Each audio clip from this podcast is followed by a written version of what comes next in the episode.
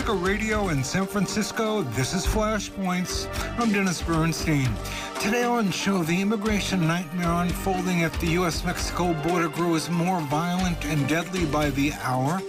Also, the January 6th Select Committee makes a bit of history, recommends Trump for criminal prosecution. And we'll take a look at what inflation and the ups and downs of the stock market really means to working people in real terms that maybe we can understand. All this coming up straight ahead on Flashpoint. Stay tuned.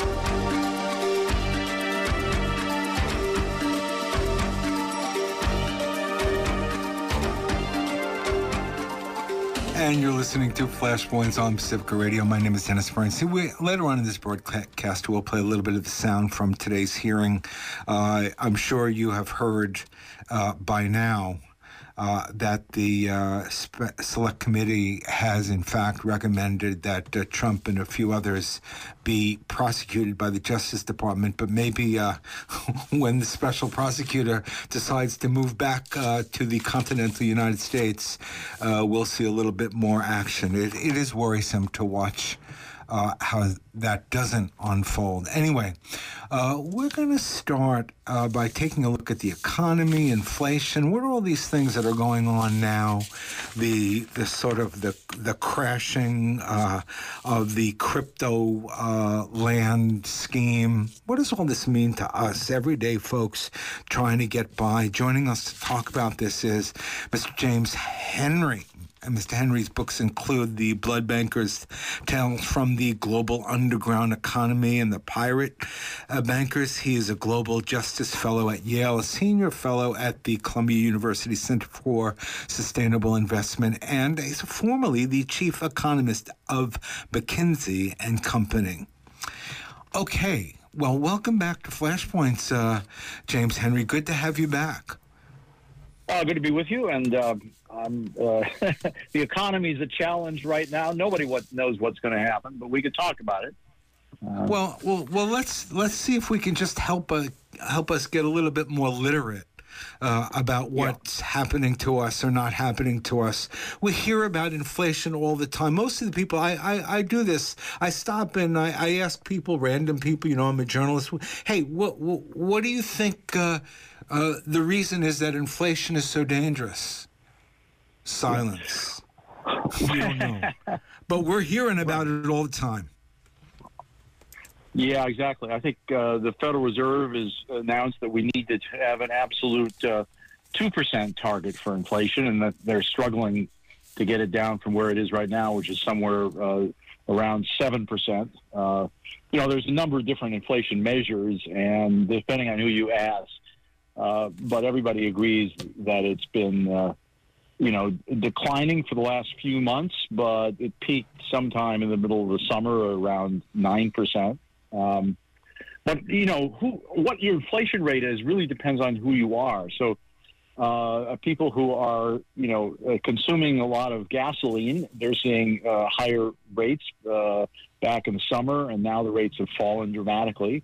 Uh, people who are con- worried about health care or re- in the rental market, uh, they're seeing vastly different uh, inflation rates. And, and folks who have, have to buy food and are, are dependent on the grocery stores or have seen especially high rates this month. It was up 10%. So it really does depend in the society on, uh, you know, exactly who you are, like most things do.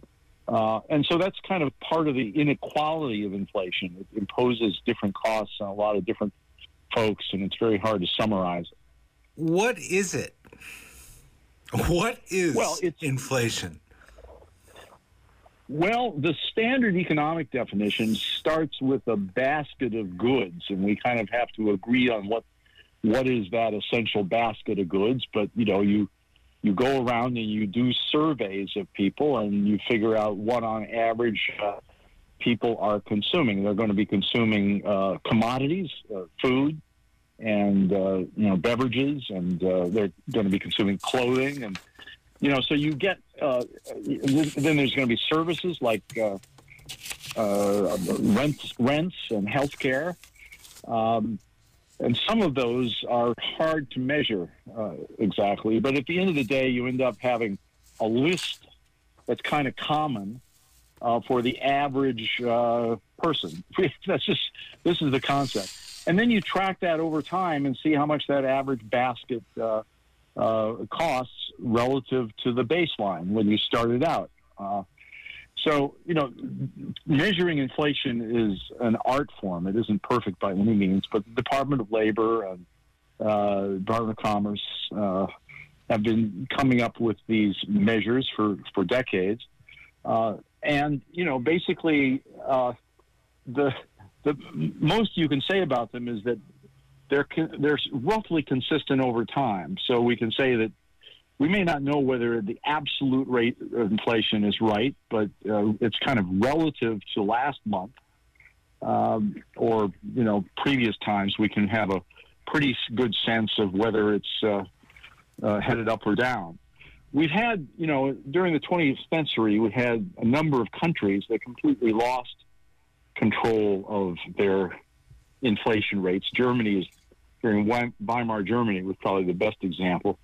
And so we know the extreme uh, consequences uh, on societies of, of letting inflation go.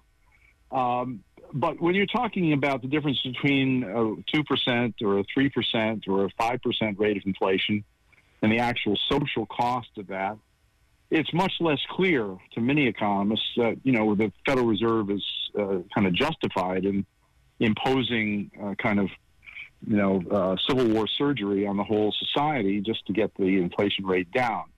They're mainly concerned about not losing credibility, and uh, since you know the d- value of the dollar depends on credibility of the Fed, and you know the, the world financial community looks to the Fed to uh, sort of lead the way on fighting inflation, and uh, you know the, the Fed is very much concerned about whether it's taken seriously. It hasn't done a very good job in this last uh, two year period of getting out in front of this problem early and dealing with it uh, in advance. And so it's had to sort of revise, make it up as it goes along. And frankly, uh, as the Fed chair said just this week, we don't really know whether we're going to have a recession or not next year. You know, so um, there have been all kinds of forecasters like James Dimon of Jamie Dimon of uh, J.P. Morgan uh, declare they're absolutely headed for a, a deep recession, which is defined by uh, you know a, at least a couple quarters of negative growth. Um, and we haven't had that for quite a while. So, you know, this is a, this is a concern that's on the minds of many people in the financial services community as well as ordinary Americans. You're listening to Flashpoints on Pacifica Radio. We're speaking with economist Jim uh, James Henry, and well, we've been talking about inflation, still trying to get a hold on that, and we sort of need uh, we need a deck of trading cards of key economic terms, so that us everyday folks can uh, get a, a, quick translation. Uh, but right. you know, it, it, it is interesting that uh, the language uh, and not understanding the language of the the economy and of economics really puts us uh, at a disadvantage in terms of knowing what's happening. That's, of course, why we come to you, Jim. So, um, right. if uh, go on, I'm sorry, please. No, I was going to say, uh, you know, there there are some uh, important aspects of the general inflation story to to emphasize. First of all, the general rate of inflation kind of this average across all these, this whole basket full of goods and services, uh, is very much different from, let's say, what's happening to real wages or, you know, the real cost of milk or any particular sector. So that's a more specific issue, and it usually has to do with, um, you know, specific supply side issues, specific uh, demand issues in those sectors uh, as opposed to the general rate of inflation, which is dependent on the Federal Reserve's manipulation of the money supply. Uh, so that's an important distinction for people to understand the difference between the average rate of inflation over all the commodities and the, uh, you know that they're purchasing and and uh, and the specific uh, rate of inflation. The other key thing to realize here is that this is very much a distributional issue um, you know, you have labor and management sort of arguing about the distribution of income from corporate profits, which have been at a, a very high level, uh, set record levels the first part of this year, um, and uh, in the United States. Um, other countries not nearly as, as well. I mean, China's had a lot of problems this year with corporate profits, but basically you have uh, labor going to the bargaining table where, where there is a bargaining table and saying, look, productivity growth has been really strong in the U.S. economy since 2019, and we're not really keeping up uh, with the growth rate of, uh, of inflation.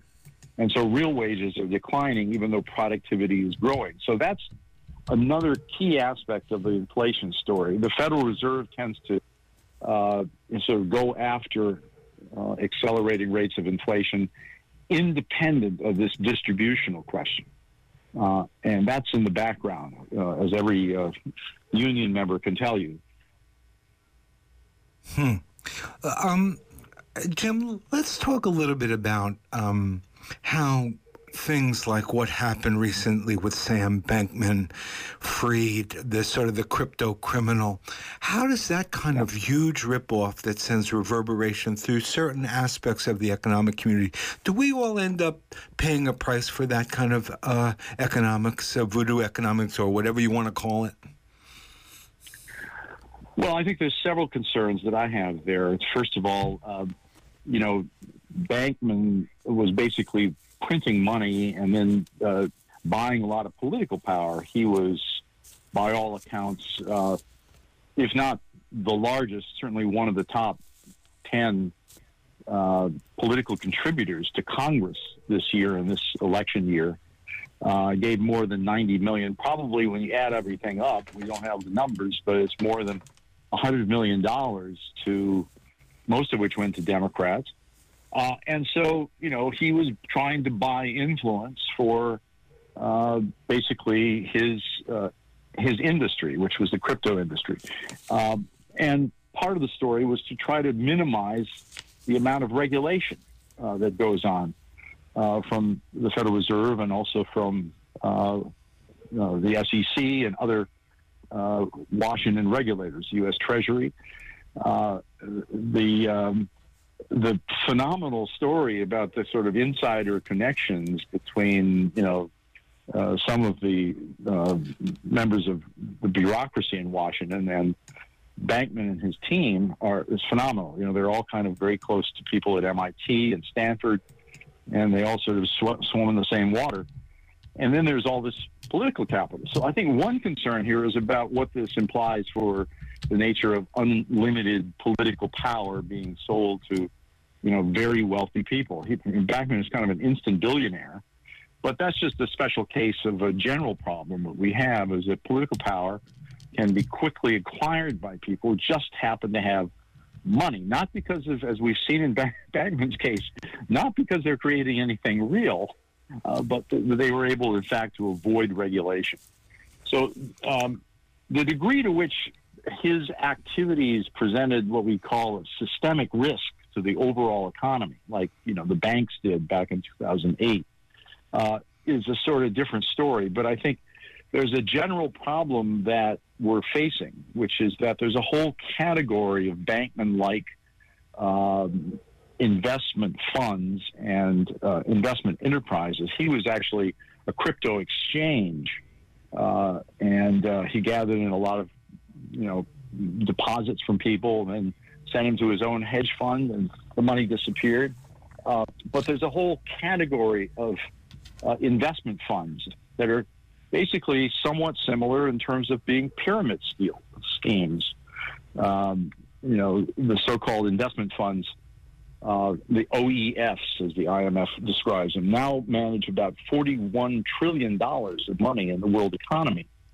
Um, and they have uh, invested in lots of illiquid assets, and so there's there's this concern that you know if there was a run on these assets, we'd have um, mini Bankman type stories. Um, and so some of the largest funds involved, like BlackRock, and uh, you know the uh, some of these people are uh, managing U.S. Uh, pension funds, uh, advising them on what they should be advising. what they should invest in. We saw a couple pension funds actually investing uh, in the Bankman uh, uh, enterprise. And, you know, there was the Louisiana pension fund and the Ottawa pension funds uh, thought they would uh, capitalize on, on the crypto boom, and they lost their shirts. So, you know, this is a general. I mean, it's it's it's not what we call a macroeconomic concern necessarily, unless there's some systemic risk that would involve taking down a lot of different uh, institutions.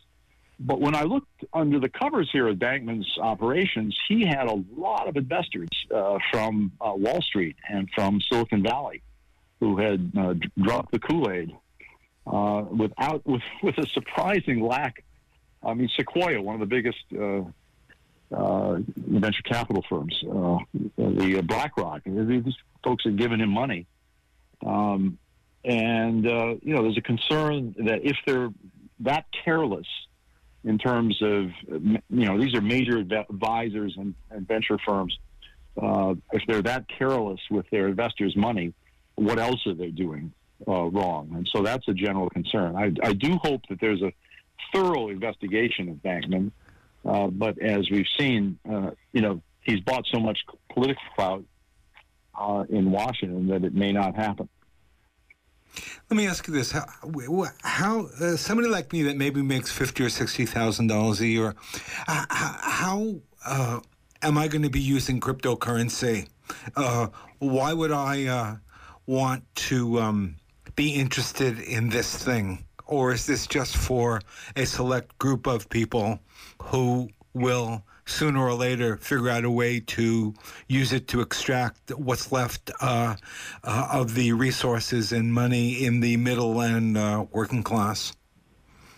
I really struggle to see the value of crypto as a means of payment. I mean, we already have currency. We have any number of, uh, you know, checking systems. We have uh, credit cards and, and, debit cards. And so the idea that people really need uh, crypto in order to do anything but you know conceal their their uh, taxable income uh, is uh, you know is really hard to see. You can't buy anything with crypto. Bitcoin, you know, is not something you can take down to the drugstore and buy. Uh, there were some efforts to uh, you know to to make it more of a means of payments, but ultimately it came down to sort of a Ponzi scheme, which people are holding the currency in the expectation that someone else will be willing to pay them for it at the end of the day. And that's, you know, that's just the opposite of having a secure store of value and, uh, you know, something that people want to use for a means of savings. I mean, if I buy the farm, I can at least grow crops on it. But if I if I buy the cryptocurrency and stick it on my computer someday, it has absolutely no value right now. Not even as a means of payment. Most uh, uh, most retailers can't accept it, and uh, it was strictly, I think it's almost a pure form of the tulip craze uh, that we saw in the Netherlands. so, um, but you know, it has a lot of. There are a lot of. Uh, there's a whole army of people in Silicon Valley because it's it's technical. It has you know geeky attributes to it. it you know, it's sort of hard to explain. Just has that that uh, sort of esoteric quality that uh, you know, sort of computer uh, types sometimes fall in love with. And it also plays to sort of libert- so-called libertarian instincts. Uh, you know, people who are uh, sort of uh, thinking we can abolish governments and go back to having, you know, means of payment that are just based on the uh, open registers that don't require banks or regulation. They're just, you know, sort of self-enforcing systems.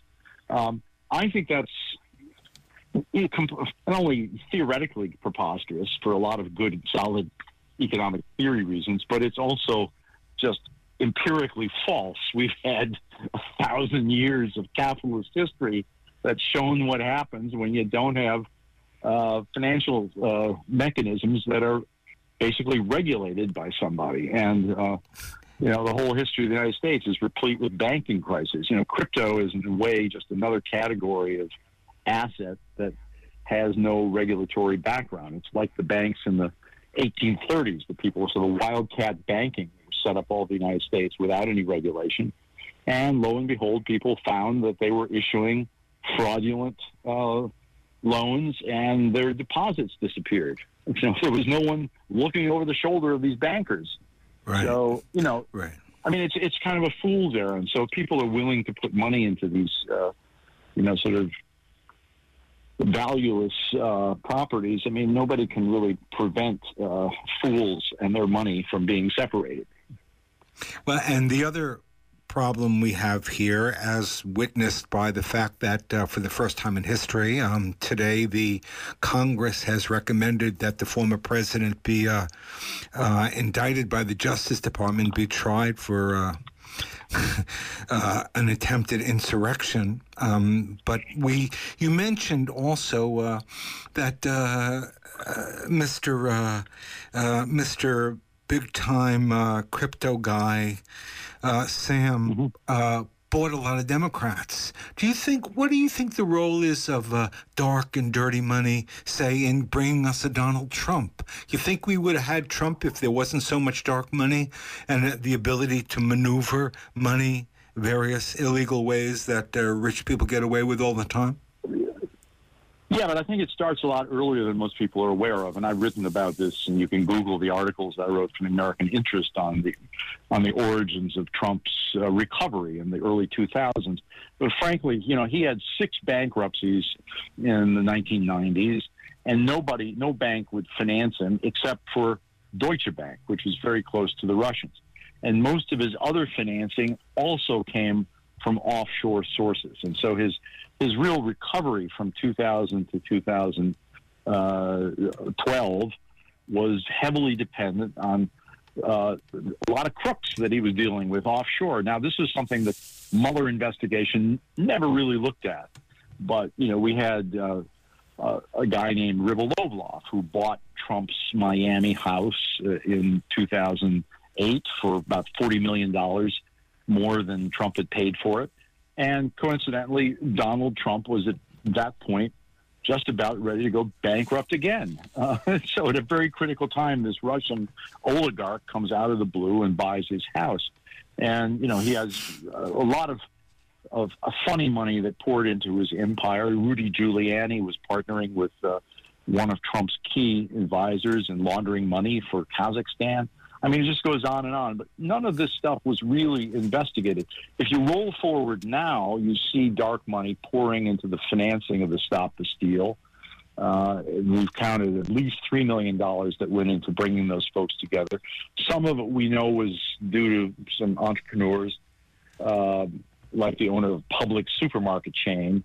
But we just don't know uh, about where the, the rest of it come. It wasn't free to bring all the Proud Boys to Washington. They had about 2,000 people in Washington, 900 of them in charged with insurrection. Um, and so, you know, I was hoping that this investigation, uh, which concluded today with the recommendation that, uh, you know, four charges against Donald Trump personally, would have gotten into all these other folks who are helping to finance this thing because it wasn't free. And it ended up having a very close call. I mean, it was very close to having uh, some of our elected representatives actually uh, killed in, in Washington that day. So, you know, I think there's a whole lot more investigation. Unfortunately, we're not going to have that because the new Congress is uh, probably going to drop this. Uh, unless the Justice Department continues it. Maybe the Justice Department will get into some of the dark money issues. Uh, but they are. Can you do you think anybody can make a good case at this point? Uh, how many times have you heard no no man no man? Usually it's no man is above the law. But uh, what kid? What teenager, what 12, 15 year old will believe that today when they see that the former president of the United States can assassinate cops, attempt to overthrow the government, uh, uh, applaud for a, uh, a, a, a, a, potential hanging of his uh, own vice president and still run for president? Is no man above the law? I mean, isn't this a, a big problem at the core of our society? Yeah, I mean, you're somebody who's studied finances six different ways and really help translate this stuff for the people. But we're, we're in bad shape here. This hasn't changed much, has it? Well, I think the good news is that uh, something like 60% of the American people now uh, hold Trump responsible for what went on that day, which was absolutely shameful. And unprecedented in our nation's history. But where's the Justice uh, Department uh, and the no man's above the, the law, Jim? Well, the Just, Justice Department, I think, has been taking its own sweet time with this kind of prosecution, and I would have hoped that they would have done something by now. But I'm, I'm ser- I think they have a kind of an inborn reluctance to indict a former president, and you know they're worried about the longer term effects of that. That's a that's a tough decision. But yes, you're you're asking the right question uh, there is a level of impunity uh, for powerful people and institutions uh, in this country. Last month, I went to the Department of Labor and they held hearings on the uh, advisory uh, system for pension funds. And the question was, should the Department of Labor be able to kick kick an institution out that has been uh, serially convicted of financial crimes uh, from advising U.S. public pension funds? I would have thought the answer was yes. But uh, I found that I had all these experts who were doing this for nothing, is testifying about uh, how institutions like Credit Suisse and HSBC and UBS and uh, other major institutions that were advising U.S. funds as qualified pension asset managers uh, had also been convicted all over the planet for, you know, all kinds of chicanery. I, I, I listened um, to. That. We're running out of time. I'm sorry, but I listened to that. You invited me to listen to that hearing, and uh, I found it extraordinary that that that really the government of the United States is is essentially impotent, or it seems as though to really restrain these international corporate criminals. They are simply the regulators never seem to be up to it. They're like they're trembling, well, uh, shaking in the corners uh, and these corporations just move on. Well, we were up against at least 50 hired shills from the other side, including the American banking industry. I know. Uh, so, it, you know, we, we need to do more uh, uh, focused sort of analysis of what's going on with financial institutions. But they have an enormous amount of, uh, of political clout. You know, they contributed in this election cycle as much as uh, uh, Bankman Fried did. so at least $100 million right. to top uh, pension fund advisors uh, to, to Congress. So, oh, you know, this is an ongoing story. All right. Listen, uh, really appreciate it. We've been speaking with James Henry. His books include The Blood Bankers Tales from the Global Underground Economy and The Pirate Bankers. He's a Global Justice Fellow at Yale, a Senior Fellow at the Columbia University Center for Sustainable Investment, and a former Chief Economist of McKinsey and Company. Boy, uh, that was an interesting place to start. We'll talk to you soon, Jim. Thanks for taking the time out Great. for us. Good to be with you. Thank you. Take take care. And you're listening to Flashpoints on Pacifica Radio. We're going to take a short break and we're going to talk about what is going on at the border. Title 42 still there, and the suffering is immense. Stay with us.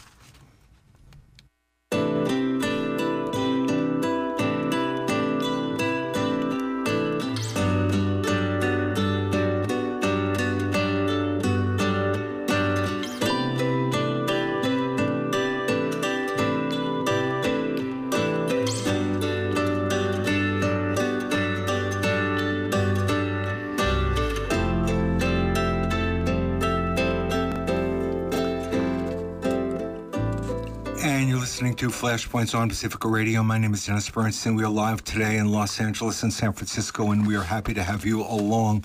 We're also uh, happy to be able to welcome back to these airwaves somebody who's been uh, really on the front lines of uh, dealing with uh, what's happening at the border, uh, the immigration nightmare, so on and so forth. Nicole Phillips, she's the legal director at the Haitian Bridge Alliance.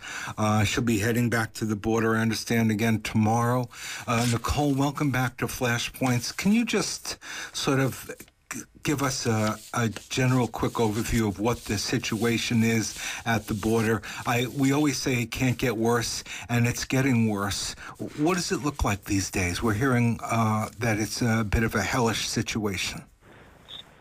Good evening, Dennis. It's great to be back with you. Um, well, right now, El Paso seems to be um, the hot point. There, over the last week or so, there have been um, an estimated around 2,500 or so migrants that have been crossing each day. Um, and they um, have been allowed to come into, um, into Texas um, through Juarez. And the El Paso uh, mayor has just declared a state of emergency and is saying this doesn't bode well for if Title 42 ends. So, what the, the big sort of panic that's happening across the entire border from Texas to California um, is uh, whether or not um, this policy, Title 42, will end on December 21st. Um, and as your listeners will recall, Title 42 is a policy that the Trump administration um, put in place in order to close the border um, in response ostensibly to the um, pandemic, the COVID pandemic. So they weren't allowing any asylum seekers to come in, period.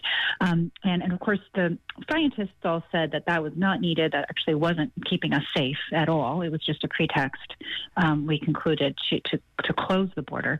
But the Biden administration continued on with that policy. Um, but then, about a, a, year or so after um, they came into power, they the administration took over. They um, they decided to stop Title 42. That's gone back and forth between courts like a ping pong ball um, on whether or not it's going to stop. Um, as you can imagine, the red states and the Republicans really want it to stop. Uh, excuse me, really want to continue Title 42, so they have a, a, a reason to close the border. Um, and a lot of, of the Dems um, and certainly the immigrant advocates want it to, to reopen. So um, right now, we don't know what's going to happen on 21st. It's, it's up before SCOTUS and it's up. They'll have the final word on what to do.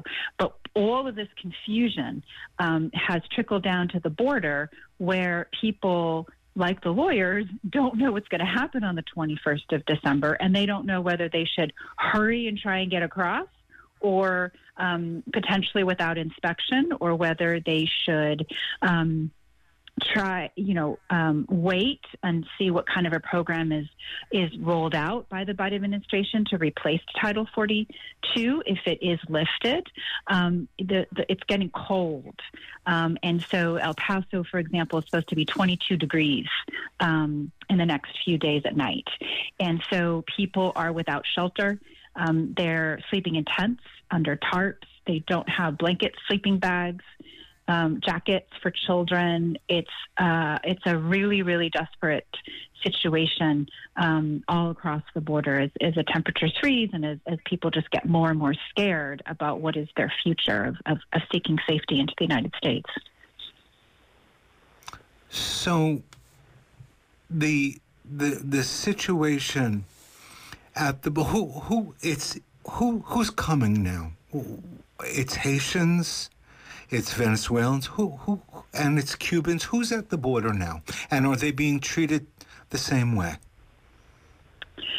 Well, there, um, we've seen less Venezuelans because of the program that Biden um, put into place um, several weeks back now, um, which was allowing humanitarian parole for Venezuelans who flew into the United States as opposed to crossing by the land border. So that has stopped a big flow of Venezuelans from coming through the border. We do see an uptick in Nicaraguans, uh, as you mentioned, Cubans, certainly Haitians, um, Hondurans, and, and of course Mexicans and others. But that seems to be the bulk of, of who we're seeing now people that are fleeing gangs, um, political violence um, conflict, um, and and some who are just you know looking for for a better life in the United States. But with your question to, to Haitians. Um, we are seeing an uptick in Haitians that are coming directly from Haiti. Um, Haiti, as you know, is, is, sort of a pressure cooker, unfortunately, um, of of, of, political instability and violence, and so people are are being forced to flee um, and are um, coming as quickly as, as they can to try and rejoin family into the United States. You're listening to Flashpoints on Pacifica Radio. We're speaking with Nicole Phillips. She's legal director uh, for Haitian Bridge Alliance, and we're talking about the. Uh, this is, I guess, um, what is today, uh, the 19th. So you're you're essentially there really is no directive, and pe- directives. You say you're heading down to the border tomorrow, but you don't really know what the law is going to be, right? You don't. Your advisement of folks who are arriving is, if you will, crippled by uh, a lack of policy, of any policy. That's right. Yeah, the, the, lawyers we are we are at a severe disadvantage because we don't know how to what what recommendations exactly to give um, our communities, our clients. But but so are the humanitarian organizations on the ground. They don't know whether Title 42 will lift. They don't know if you're in San Diego or in El Paso um, you, you don't know whether you're about to receive thousands of people passing through uh, or not. And so it's been very hard to, to plan accordingly um, in, in, order to be responsive to, to, to what will happen.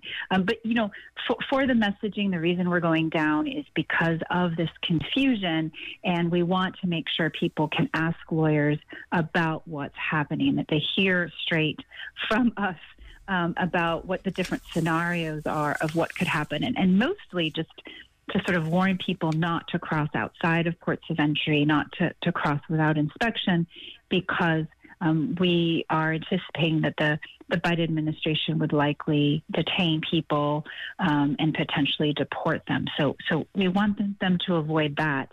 Um, but it really requires a lot of faith that the administration will provide them with a fair opportunity to apply for asylum, to seek asylum, which uh, no administration has has really done for, for a number of years, and so that is that's it, it's difficult for, for, for migrants to, to, to have that trust. I imagine that you've spent some time thinking about the kinds of things that would really need to happen when we're talking about humane immigration reform. What comes to mind for you? What are the kinds of things uh, that need to happen? If you were an advisor to the president, what would you be telling him? I really like that question because I feel like we're so on the defensive to just open the border and allow people to seek asylum. Um, but but really, we shouldn't be there. Really, where we should be is answering the question you're asking, which is what would it look like to have a fair, inclusive um, asylum system, and and um, what that would encounter, what that would entail would be that people would be able to not be detained. We know you cannot fight your own asylum case when you're detained um, away from family. Most of the people I've spoken to, whether they're Haitian, from Cameroon, um, or or from Venezuela, they've experienced significant trauma.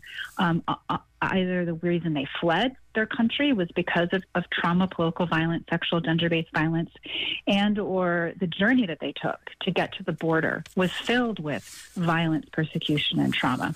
And so to put somebody in a in a jail um, with freezing temperatures um, and not allow them um, to really the, the full meaningful opportunity to seek asylum, to, to, to not even be able to find an attorney easily and to not be able to be with their family and in the comfort of, of somebody's home. Um, I think that puts them at a significant disadvantage. Um, further, in order to get out of that detention facility, we often make them pay a bond.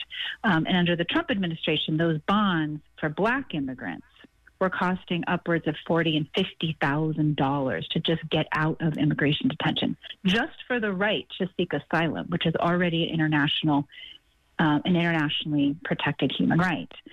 Um, but beyond that, they should have immigration judges that are fair, that know about their country, that understand Haiti what people are going through in Haiti or Cameroon or Guatemala. Um, they should um, have interpretation that's good um, that is is is adequate and um, and fair for them. Um, there's a whole host of of um, of things that should be guarantees that, that seem obvious obvious due process, but is not unfortunately afforded to, to, to most um, to most migrants. In fact, the asylum approval rating is extremely low. It seems like it would be high, but for example, for Haitians, about maybe one in ten um, who apply for asylum will win. And that's extraordinarily low considering what's going on in Haiti right now. And it just shows you the bias in the system in not being able to access attorneys um, and in not um, having a fair shake before an immigration judge.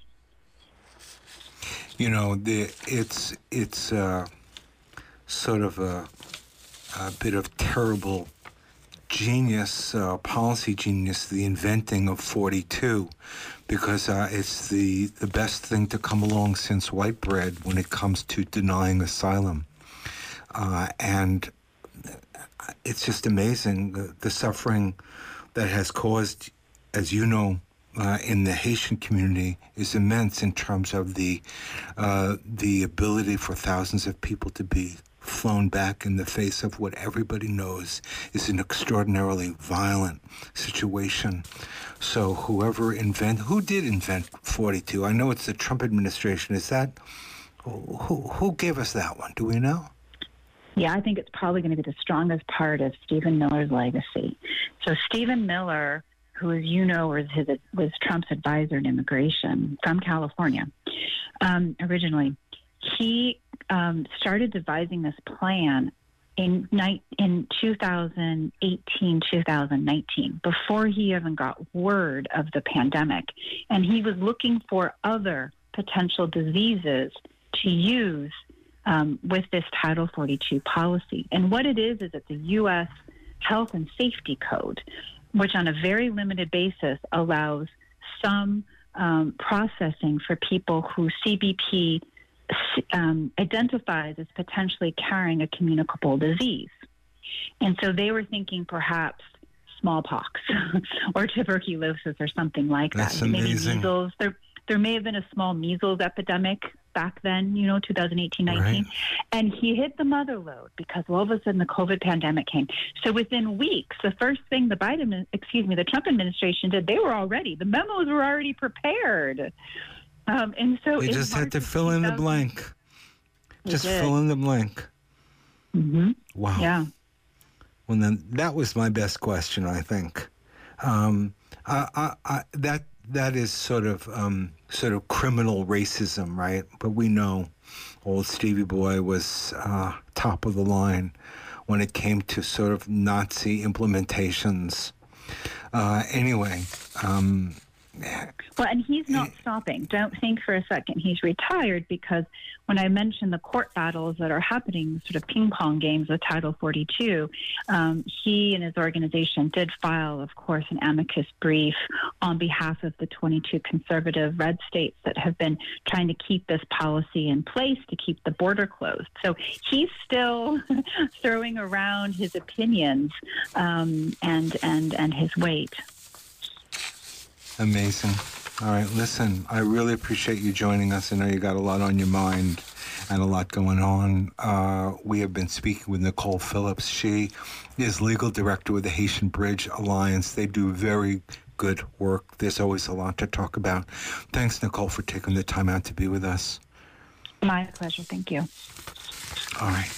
And you're listening to Flashpoints. Uh, we're going to take, you may have heard uh, that.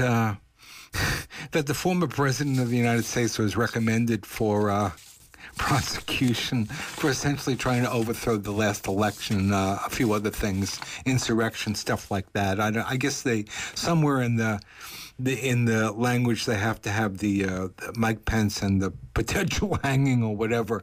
But we wanted to play some sounds from the hearing today that includes uh, Liz Cheney. So listen to this. Good afternoon, and may God bless the United States of America. To cast a vote in the United States is an act of faith and hope. When we drop that ballot in the ballot box, we expect the people named on the ballot are going to uphold their end of the deal. The winner swears an oath and upholds it. Those who come up short ultimately accept the results and abide by the rule of law. That faith in our system is the foundation of American democracy. If the faith is broken, so is our democracy. Donald Trump broke that faith. He lost the 2020 election and knew it. But he chose to try to stay in office through a multi-part scheme to overturn the results and block the transfer of power. In the end, he summoned a mob to Washington and knowingly they were armed and angry, pointed them to the Capitol and told them to fight like hell. There's no doubt about this. This afternoon, my colleagues will present our key findings, reminding you of some of the information we presented in earlier hearings and telling you how it fits in our broader conclusions. Those conclusions have helped shape the committee's final report, which we'll adopt today pursuant to House Resolution 503, which establishes the Select Committee nearly a year and a half ago. I expect our final work will be filed with the Clerk of the House and made public later this week. Beyond that release, the Select Committee intends to make public the bulk of its non-sensitive records before the end of the year. These transcripts and documents will allow the American people to see for themselves the body of evidence we've gathered and continue to explore the information that has led us to our conclusions. This committee is nearing the end of its work. But as the country, we remain in strange and uncharted waters. We've never had a president of the United States stir up a violent attempt to block the transfer of power. I believe nearly two years later, this is still a time of reflection and reckoning. If we are to survive as a nation of laws and democracy, this can never happen again. How do we stop it? This committee will lay out a number of recommendations in its final report. But beyond any specific details and recommendations we present, there's one factor I believe is most important in preventing another January 6th, accountability. So today, beyond our findings, we will also show that evidence we've gathered points to further action beyond the power of this committee or the Congress to help ensure accountability under law.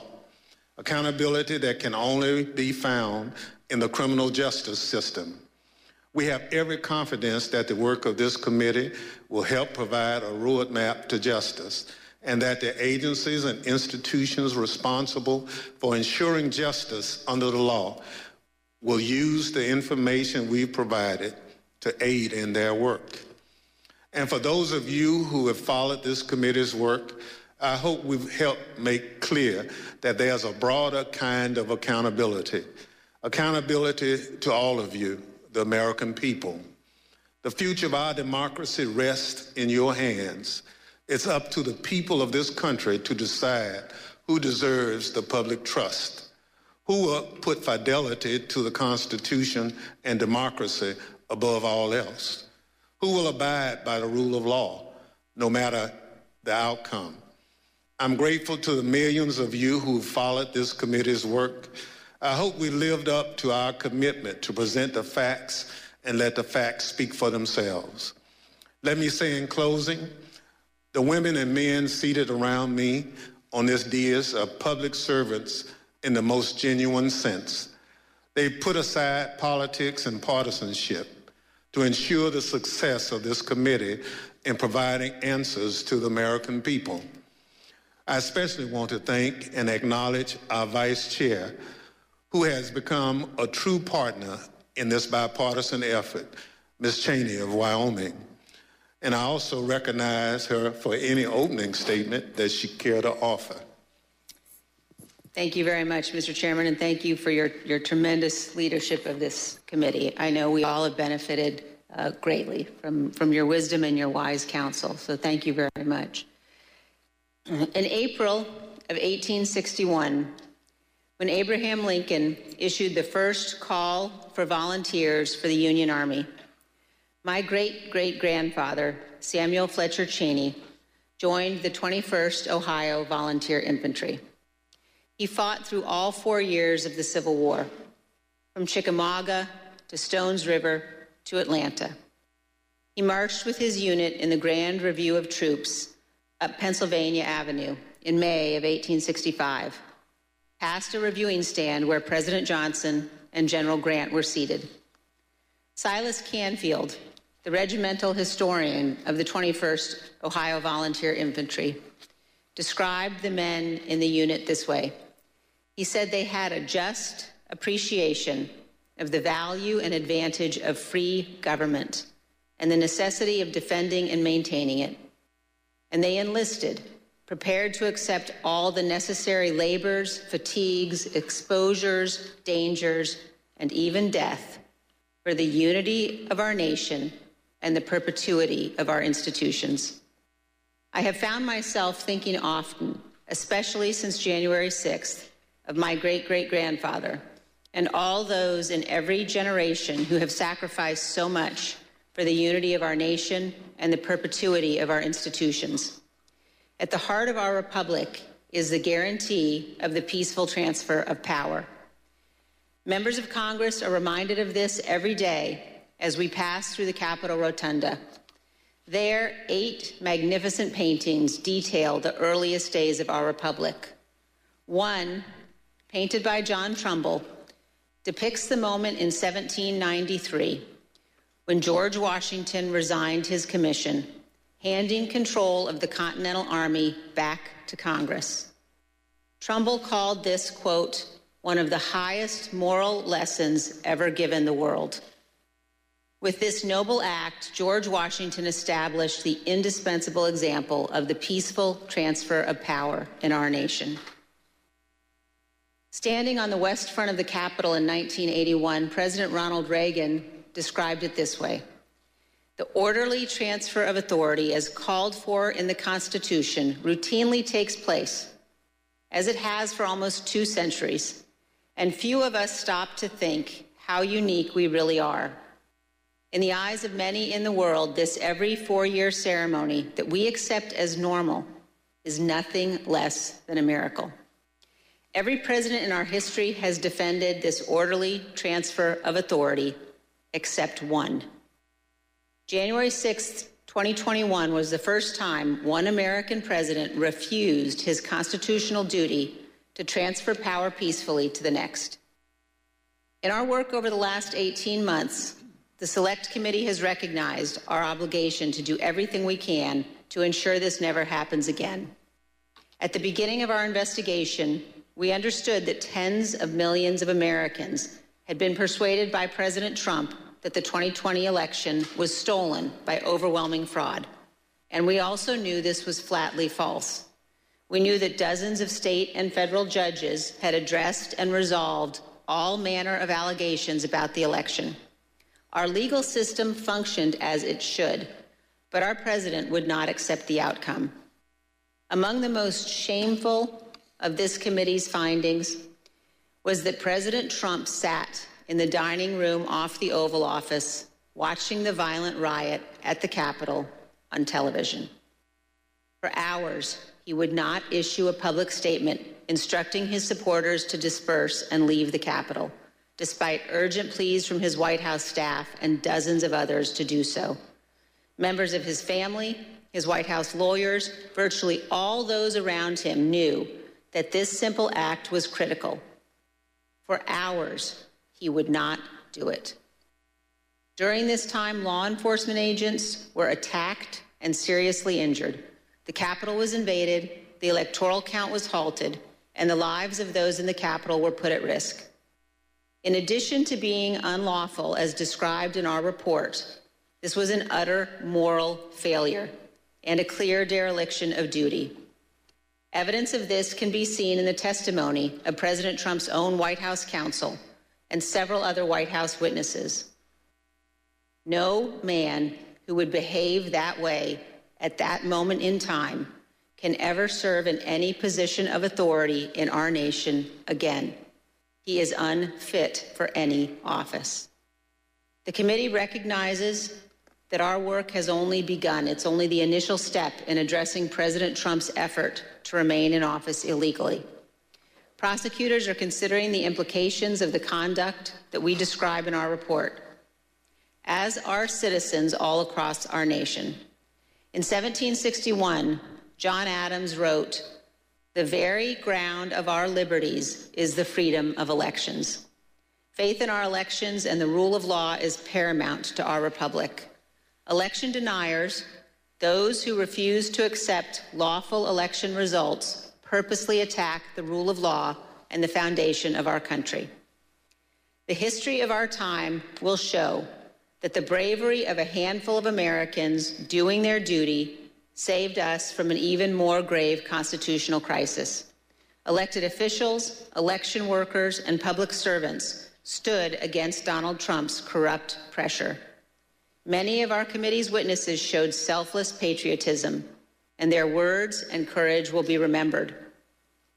The brave men and women of the Capitol Police, the Metropolitan Police, and all the other law enforcement officers who fought to defend us that day saved lives and our democracy. Finally, I wish to thank my colleagues on this committee. It has been a tremendous honor to serve with all of you. We have accomplished great and important things together, and I hope we have set an example. And I also want to thank all of those who have honorably contributed to the work of our committee and to our report. We have accomplished much over a short period of time. Many of you sacrificed for the good of our nation. You have helped make history, and I hope helped to right the ship. Thank you, Mr. Chairman. I yield back. Gentlelady yields back. As you know, this is our final meeting of our committee.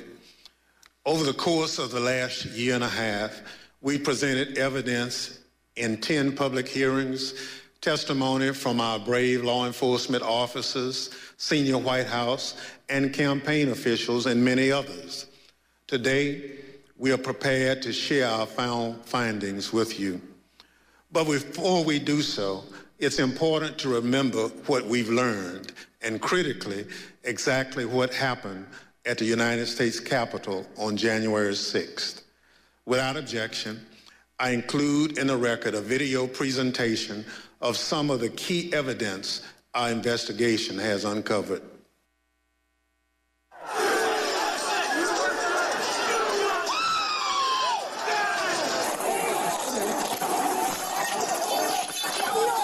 There were officers on the ground. They were bleeding. They were throwing up. I, I mean, I saw friends with blood all over their faces. I was slipping in people's blood. As I was swarmed by a violent mob, they ripped off my badge. They grabbed and stripped me of my radio. They seized ammunition that was secured to my body. They began to beat me with their fists and with what felt like hard metal objects.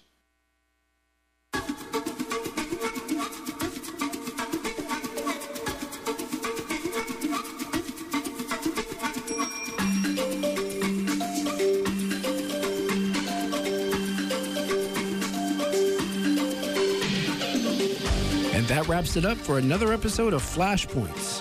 Our executive producer is Dennis Bernstein. Senior producers are Miguel Gavilan Molina and Kevin Pina. Technical director is Mike Biggs.